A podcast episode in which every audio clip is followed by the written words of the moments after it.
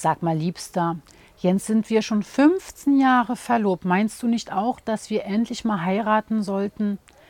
Ja klar, du hast völlig recht, aber wer nimmt uns denn jetzt noch?